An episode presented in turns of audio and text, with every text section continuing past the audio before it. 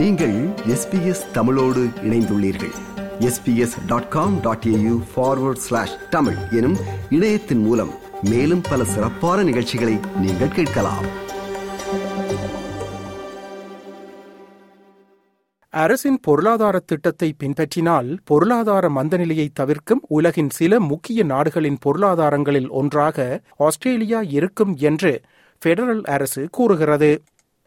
பணவீக்கத்தை சரிசெய்யும் நோக்குடன் ஒன்பது தொடர்ச்சியான வட்டி விகித உயர்வுகளை தொடர்ந்து அழுத்தம் அதிகரித்த போதிலும் இன்று புதன்கிழமை செனட் விசாரணையில் Reserve Bank governor Philip Lowe ஆஜராவதற்கு முன்னதாக அவர் மீதான நேரடியான பொது விமர்சனங்களை தவிர்த்து அரசு கவனமாக நடந்து கொள்கிறது. டாக்டர் லோவின் தற்போதைய நியமனம் வருகிற செப்டம்பரில் முடிவுக்கு வருகிறது. ரிசர்வ் வங்கி மீதான மறு ஆய்வு விரைவில் நடைபெறவுள்ள நிலையில் அவரது பதவிக்காலம் நீட்டிக்கப்படுமா என்பது குறித்து இன்னும் முடிவு எடுக்கப்படவில்லை டாக்டர் லோவின் வேலை மிகவும் கடினமானதுதான் என்றாலும் சமீபத்திய வட்டி விகித உயர்வால் பாதிக்கப்பட்டவர்களுக்கு அரசு துணை நிற்கும் என்று அசிஸ்டன்ட் ட்ரெஷரர் ஸ்டீஃபன் ஜோன்ஸ் கூறுகிறார் Our strategy is about complementing uh, monetary policy, not aggravating it. Um, the risk of getting it wrong um, is very high, and the consequences of getting it wrong are very high.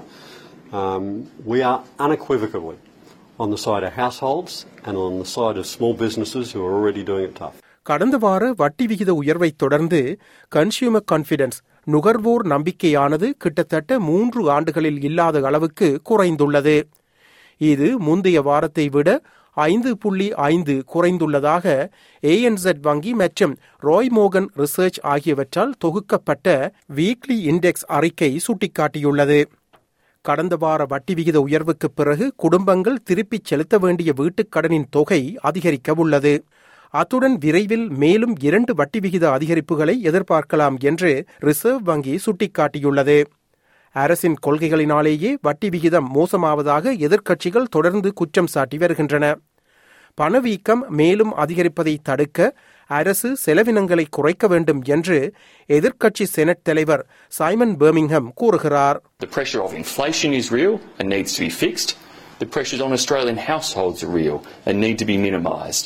And that can best occur uh, in terms of the Albanese government reining in its spending wherever it can.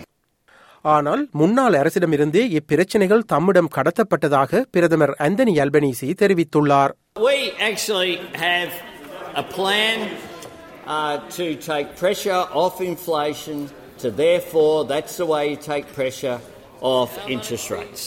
And we have a plan also so that monetary policy works with fiscal policy together. அரசும் இப்போது அதன் housing fund legislation வீட்டு நிதி தொடர்பிலான சட்டத்தில் மாற்றங்களைச் செய்து அது நாடாளுமன்றத்தின் மூலம் நிறைவேற்றப்படுவதை உறுதி செய்யும் அழுத்தத்தில் உள்ளது. இம்மாற்றமானது நாடு முழுவதும் உள்ள விநியோக பிரச்சினைகளை தீர்க்கவும் சமூக மற்றும் மலிவு வீடுகளை வழங்கவும் மேலும் குடும்ப வன்முறையில் இருந்து தப்பிக்கும் பெண்கள் மற்றும் குழந்தைகளுக்கு கூடுதல் உதவி மற்றும் ஆஸ்திரேலியாவின் தொலைதூர பகுதிகளில் உள்ள பூர்வீக குடியின சமூகங்களில் வீட்டு வசதிகளை மேம்படுத்தவும் உதவும் என்று அரசு வலியுறுத்துகிறது.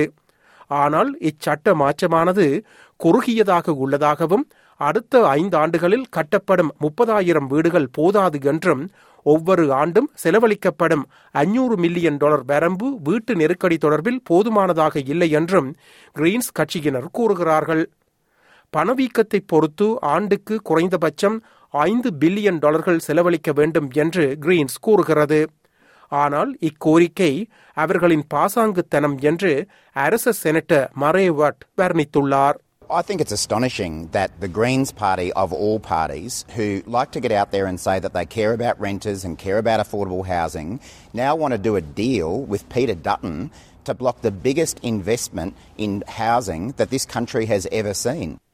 நாட்டின் பிரச்சினைகளை கருத்தில் கொண்டு ஐந்து ஆண்டுகளில் முப்பதாயிரம் வீடுகளை நிர்மாணிக்கும் இலக்கு போதுமானதாக இல்லை என்று கிரீன்ஸ் வாதிடுகின்றனர். மேலும் மாற்றங்களை செய்யாவிட்டால் ஆதரவு வழங்கப் போவதில்லை என்றும் அவர்கள் தெரிவித்துள்ளனர். இந்த திட்டம் வீட்டுச் சந்தை தொடர்பில் நன்மை பயக்கும் என்று அமைச்சர் மொரேவாட் உறுதியாக கூறுகிறார். தற்போதைய பிரேரணைக்கு தாம் ஆதரவளிக்கப் போவதில்லை என எதிர்க்கட்சிகள் தெளிவுபடுத்தியுள்ளன என்பது குறிப்பிடத்தக்கதாகும். I don't see the government demonstrating how it will immediately solve the housing crisis. I just see another bucket of money off to one side, spending priorities all wrong when it comes to where Australians want to see leadership from Anthony Albanese. விருப்பம் பகிர்வு கருத்து பதிவு like share comment SBS தமிழின் Facebook